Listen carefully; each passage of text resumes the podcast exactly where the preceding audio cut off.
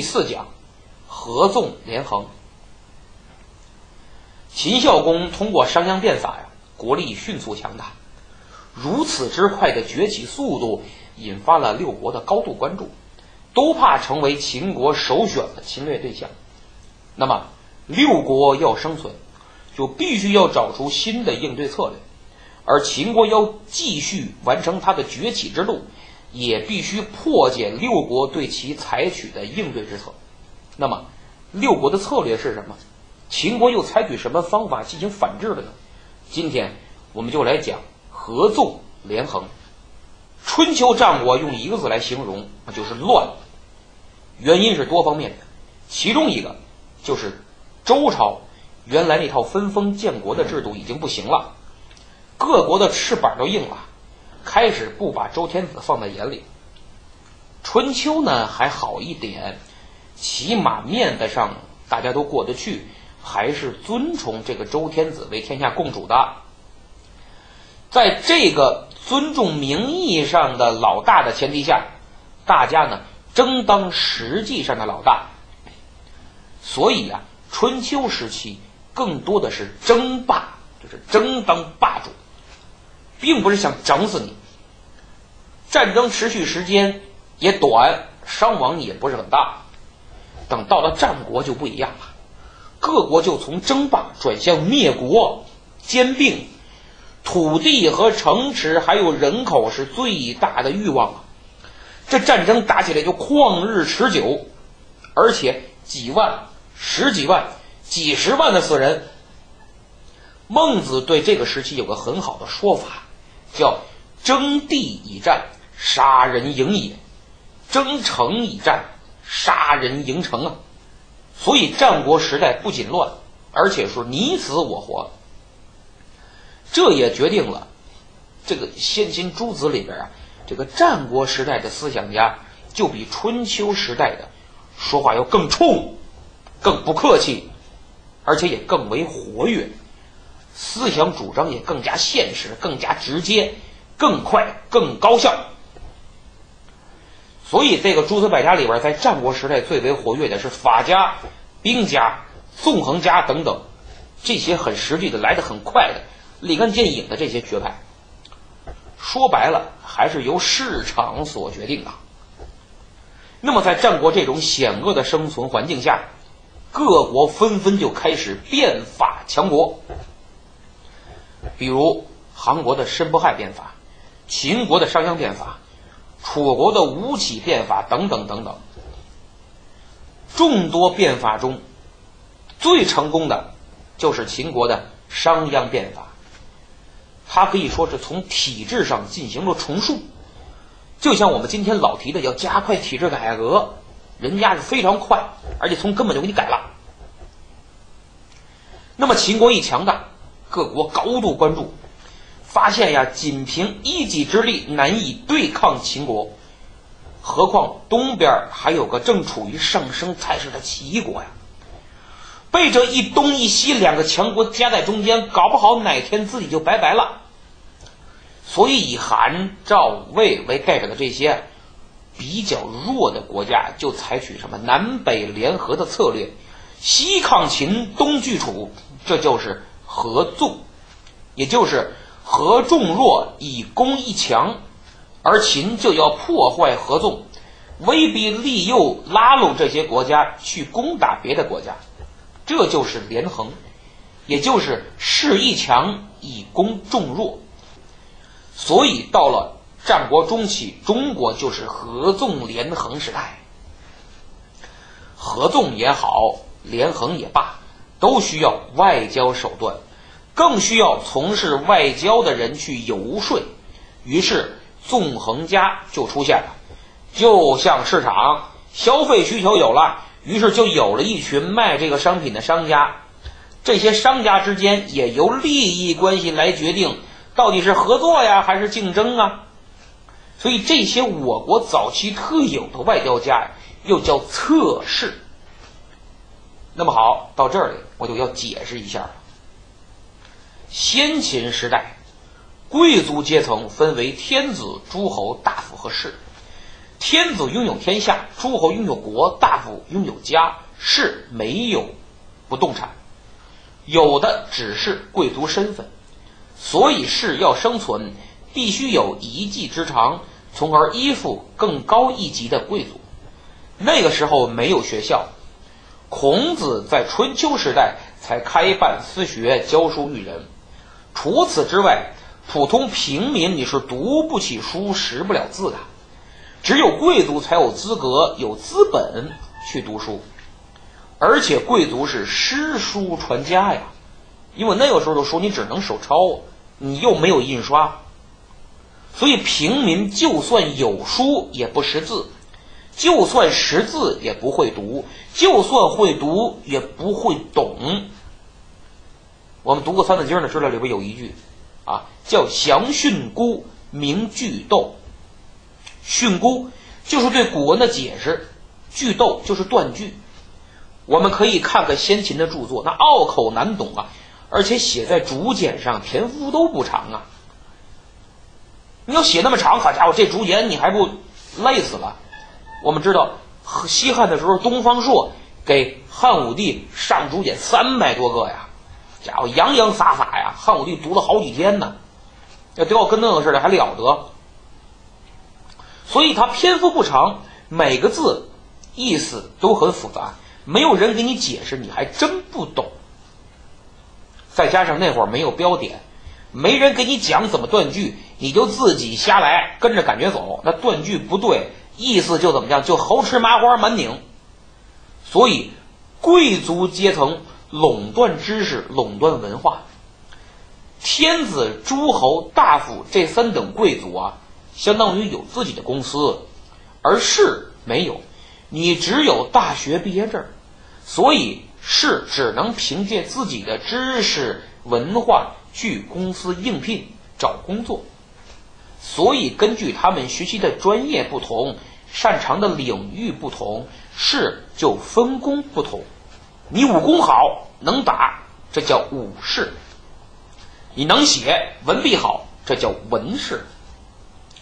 说我能给你出谋划策，这叫谋士；说我会阴阳五行，我能炼丹，我还能给你治治病，这叫术士。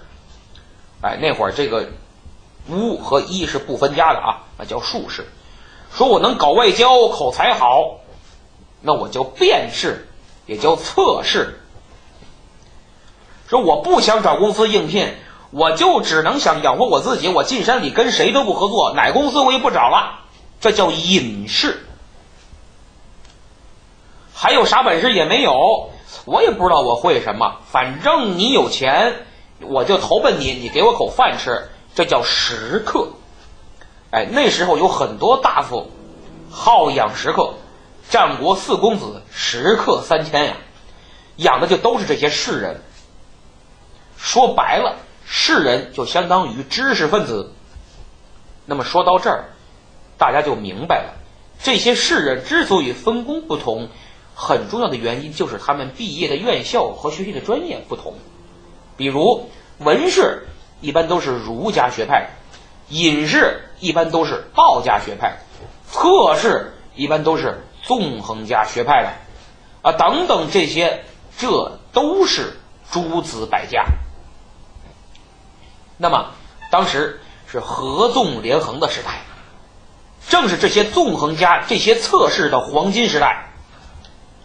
有本书叫《战国策》，就记载了战国时期这些测试的政治主张和言行策略，可以说是游说之士、外交家的实战手册呀。这批测试里边，最著名的有苏秦、张仪，还有公孙衍、惠施等等。要说这合纵连横啊，那得从惠施说起。惠施就是战国时期著名的哲学家和学者。诸子百家里边就有一个惠子，就是他。有个成语叫“学富五车”，哎，说的就是惠子。合纵啊，最早是他来搞的。他说呀，他说不合纵，无以救百姓。可见这个惠子啊，很有一颗救世之心。这个惠子和谁是好朋友呢？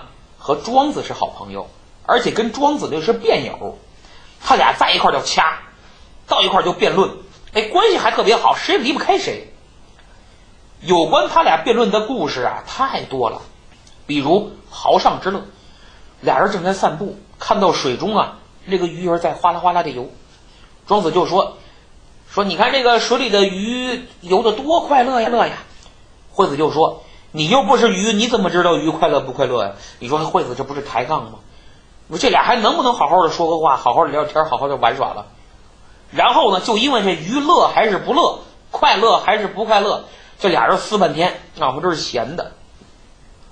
后来呢，这个惠子啊，到魏国去当相。一天，他说庄子来找他了，听说啊。他就派人全国搜捕庄子。等庄子呢来找他了，就跟惠子说：“哎呀，有一只凤凰飞着飞着碰见了一只猫头鹰，这个猫头鹰嘴里叼着只死耗子。这个猫头鹰看见凤凰吓一跳，以为啊这个凤凰是来抢他嘴里的死老鼠的，所以就赶快炸脖，冲凤凰就发出了恐吓的叫声。”哎呀，你老兄现在就得了一只死老鼠，是不是怕我来抢啊？哎，你看这俩互相挖苦挤的。庄子说话就老爱讲故事，还挺幽默。用现代话，我这庄子一天到晚就老没正经的，还挺可爱。这俩人关系还挺不错，反正挺有意思。有空大家可以去看看这方面东西啊，挺有意思的。这惠子呢，到了魏国当了国相，是魏惠王请过来的。为什么呢？因为当时啊。魏国、齐国马陵之战刚打完，齐国在孙膑的谋划下诱敌深入，歼灭魏军十万。太子申被擒，大将军庞涓也自杀了。从此魏国一蹶不振啊！这个典故大家都知道，是吧？在那个树上，咵刮一层皮，写一个“庞涓死于此树下”。然后夜里魏军走到这儿一看，哎，这树皮上有字儿，拿火把一点，这时候乱箭齐发，奔这就去了啊。大家可以看看这个典故。那么这么一来，魏惠王咽不下这口气。原来我魏国多厉害，我想欺负谁就欺负谁，想打谁就打谁，谁都不敢说个不。现在我是有多大脸现多大眼，所以我打算呀，攒鸡毛凑胆子，我为了包堆，我数数我现在有多少国力，多少人，我我联合在一块儿，我跟齐国我再死磕一回。所以这个魏惠王就有点丧心病狂了。惠子说：“这不行。”这么办，咱不是成拿命来赌的赌徒了吗？我给你出个主意，哎，咱们呀，不如因变服，折节而朝齐。哎，就是咱们，咱不如因为这个现在的变故，咱们就就服了。哎，咱们示弱，咱们跟齐国说呀，您好厉害呀，您太厉害了，我服了，我向您称臣。魏惠王一听，这哪干呢？然后惠师就解释说，我们现在肯定打不过齐国的。不如让他称王，咱们称臣，等于什么呀？等于把齐架到火上烤。原来咱们称王，现在咱让他称王，他是大王，咱是小王，这样呢，就惹恼了谁呀？这会就会惹恼楚国呀。楚王是不希望齐国强大的，他需要列国的一种平衡。这样一来，齐国刚打完仗，即使赢了咱们，他也消耗国力很大。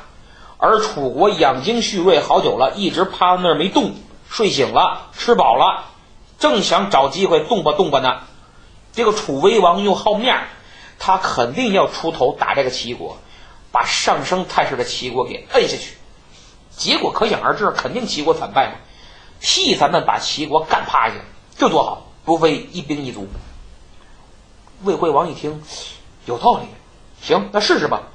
于是就按照惠子的设计，魏惠王啊就率领韩国啊等国的这些国君前往徐州拜见了齐威王，送王号给齐，还说我们都尊你为王，太厉害，太横了你。魏齐双方互相承认对方的王位。啊，就是齐国也客气了，嘿，你一直魏惠王，你一直你一直也是王，得了，你也称王吧，啊，没事你也称称王吧，没有八啊，你也称王啊，你也称王，叫史称徐州相望，就是王那个字儿嘛，它称王是动词，咱们就给它变成四声，就是称王的意思。结果这么一来，楚威王果然急了，发兵就和齐国打了一仗，希望齐国取消王号。结果齐国惨败。那么这是惠子利用各国局势、国家关系，他借力打力。那么从这儿开始，合纵连横也就正式步入了历史的舞台。惠子之后呢，纵横家最具代表性的人物是两个，一个叫公孙衍，一个叫张仪。哎，这不是苏秦吗？不是，苏秦在后边，你别着急，我回头会讲的。咱们先说这个公孙衍。公孙衍又叫西首，这是官职，就是犀牛的头，西首。公孙衍是魏国人，哎，讲到这儿，我们发现这个魏国啊，真是流失了很多人才啊，都给他国做了嫁衣裳，比如商鞅、公孙衍、吴起、孙膑、张仪，还有后来的范雎等等。有的呢是魏国人，有的是在魏国做官，但是不受重用，被排挤，一生气走了。就连后来的信陵君都被他的哥哥魏王啊猜忌。郁郁而终，你说这魏国岂有不灭之理啊？公孙衍在秦惠公五年的时候来到秦国做大良造，很高的官儿，帮着秦向东扩张，还收复了河西之地，就把自己的母邦魏国收拾的可以。几年以后，张仪来了，这个秦惠公和张仪就很投机，聊得很欢。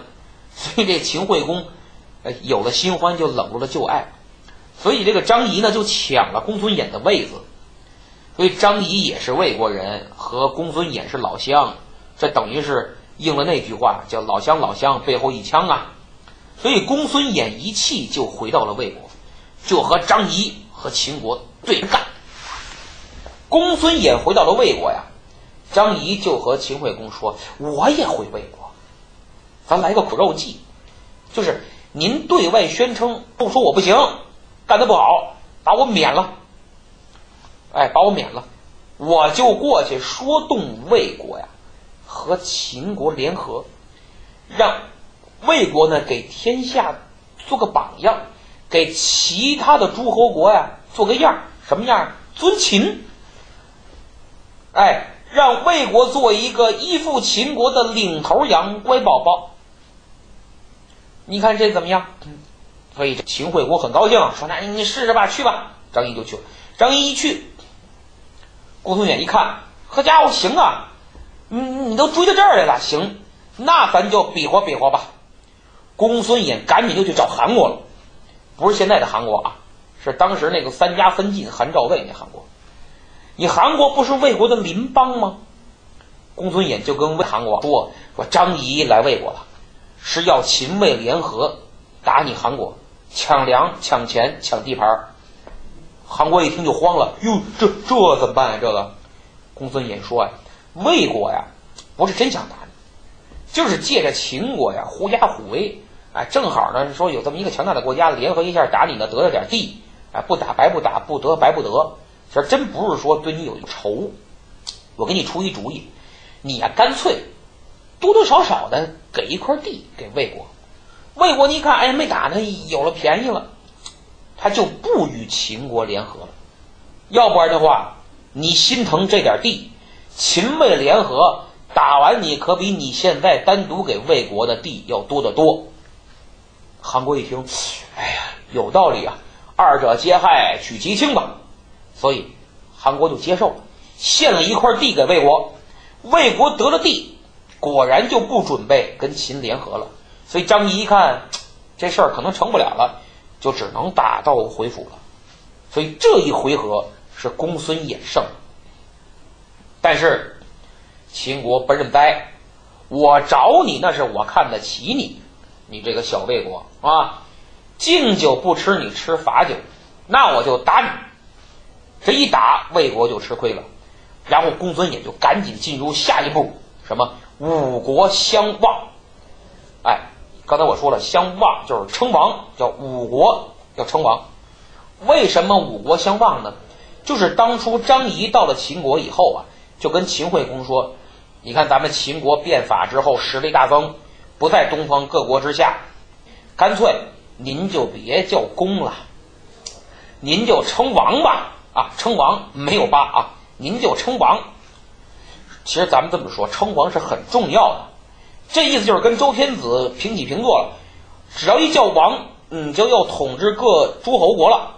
所以张仪来让魏国做个尊秦为王的榜样吧，对吧？所以公孙衍一看你打我，好，你不是自立称王吗？我就联合五个国家互相称王。于是公孙衍就策动了韩、赵、魏、燕、中山这五国互相称王，这就叫五国相望。这样一来，这五国联合起来之后呢，东边可以抗齐，西边可以抗秦，这等于是魏国在屡遭失败、一蹶不振的情况下，为了在西边的秦。东边的齐两大强国之间夹缝求生的一种外交策略，说白了就是一个弱国联盟。五国这一相望，惹得一个人不高兴，哪齐国？齐国不高兴。齐国不高兴什么？他不同意中山国称王啊，因为这个中山国太小啊，你在地图上看的话，你掉个烟灰就把它给遮住了。这不像其他四国领土还相当可观啊。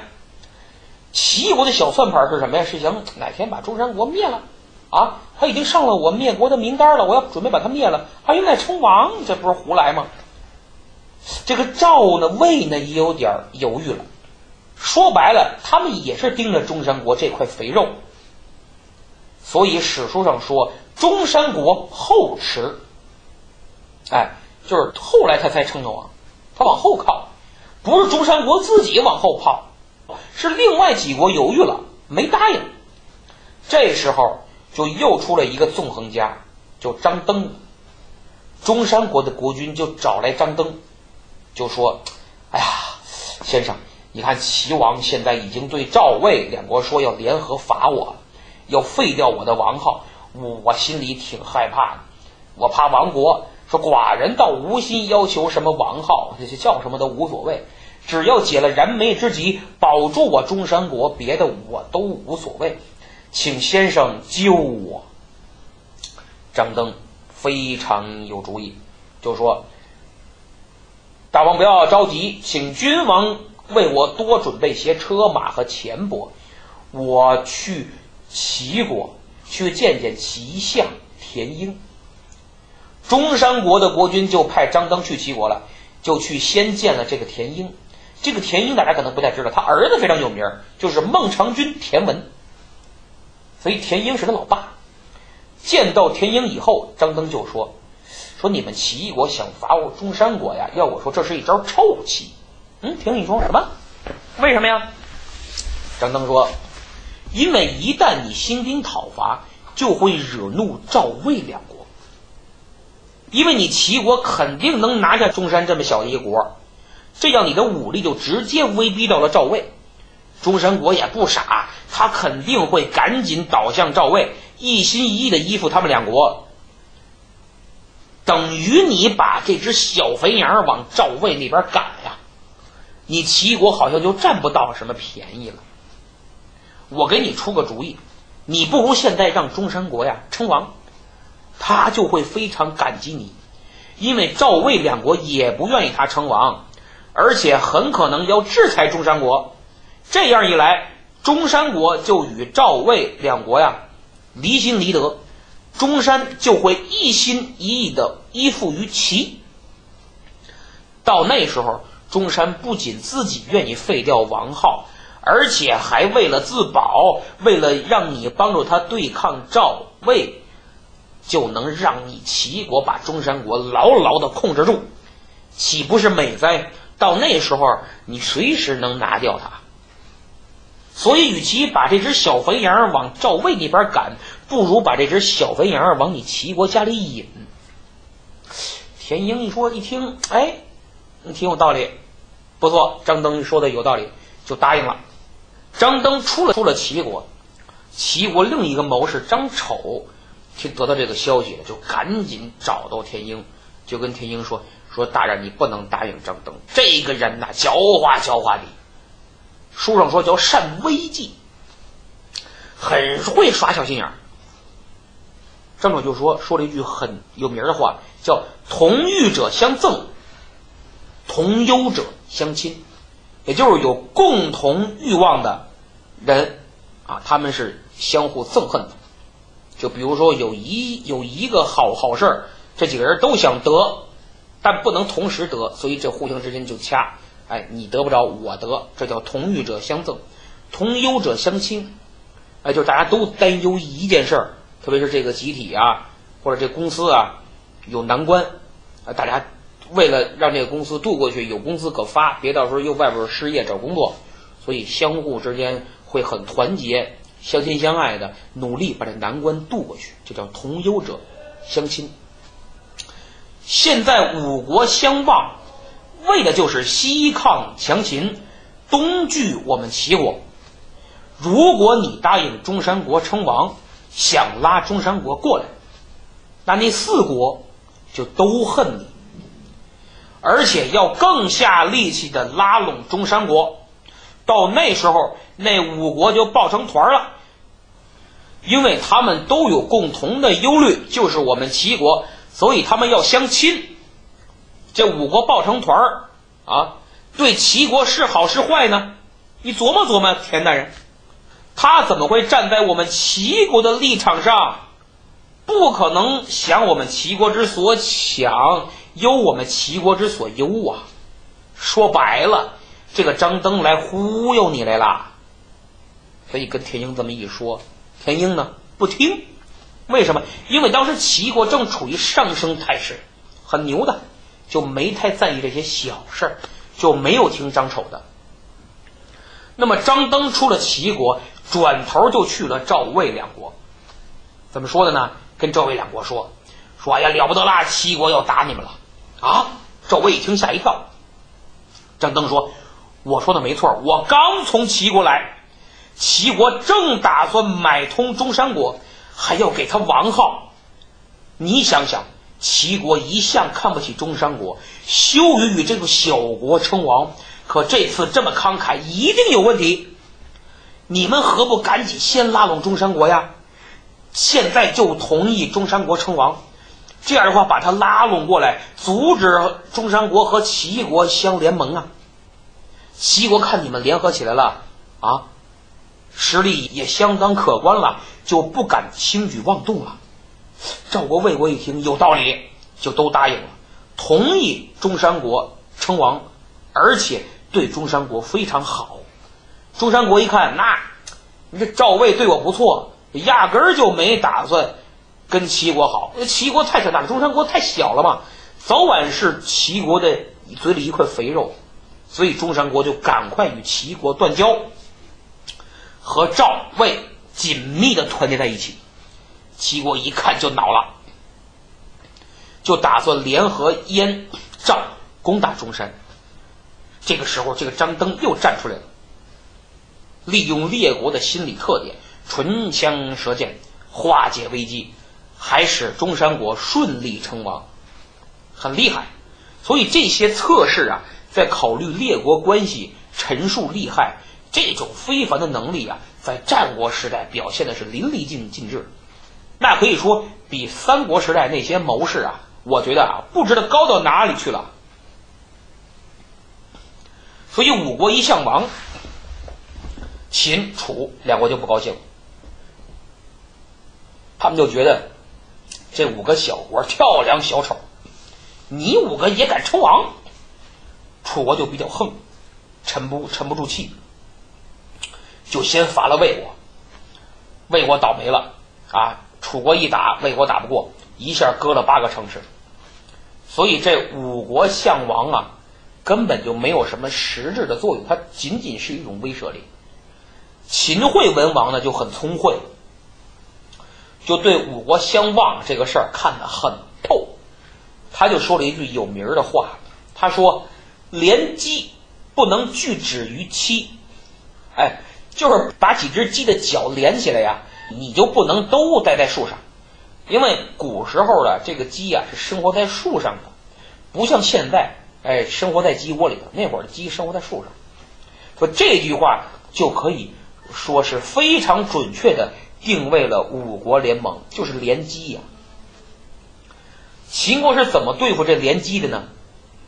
秦国派苏秦到魏国来，啊，就跟魏国说：“你别跟那四国瞎混了，我们带你玩多好，你跟那几个弱智儿童欢乐多，天天你干嘛呀？我们秦国是进步青年，咱们手拉手，革命路上朝前走，海阔天空啊！”结果公孙衍站出来反对，惠施站出来反对，这一对二赢不了，苏秦就没得逞。然后呢，还是那句话，叫又是敬酒不吃吃罚酒。秦国一看来文的不行，来武的，这都是套路，知道吧？然后秦国又发兵，魏国又丢了很多地盘这么一来，公孙衍就急了，于是发生了五国攻秦。这就是公元前三百一十八年，这五只鸡联合起来奔秦国就来了。你想想。五只鸡面对一只狼，那是什么心情？没打仗先打鼓，哪打鼓？心里打鼓，不是战鼓。魏国就先软了，这些日子被秦国打怕了。五国联盟他发起的，五国相王他先发起的，但是他先要讲和。你说这个，结果真正打到函谷关的，就是韩和赵这两只愣头鸡，打也没打出个所以然来。到了第二年，啊。公元前三百一十八年，五国攻秦；三百一十七年，秦国就大举反攻，就打出函谷关了，在今天的河南省原阳，一下把韩国的军队干掉了好几万。五国攻秦就草草收场。那么这是第一次合纵战争，五国败了。齐国呢，这个时候还趁火打劫，在背后捅了魏国一刀，占了魏国点地儿。那么五国一散。局势就发生了转变。如果说五国合纵还算有点效果，多多少少对秦国起到了遏制作用，那么合纵失败，秦国终于就可以放开手脚，撸起袖子加油干，大干一场了。那么秦国下一步是怎么对付东方各国的呢？请听下集，张仪欺楚。